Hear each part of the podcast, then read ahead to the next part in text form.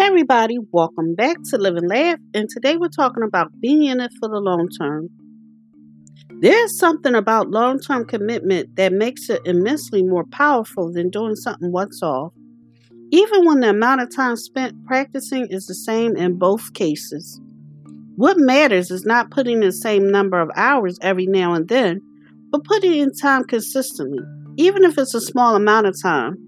In other words, the winning strategy is that of a marathoner, running long distance slowly, and not that of a sprinter, running short distances quickly.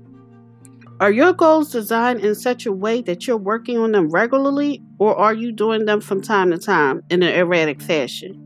How can you develop a system that will ensure that each day or each week you practice for a set period of time? Thank you for listening. If you know anyone that could benefit from this, please go ahead and share it.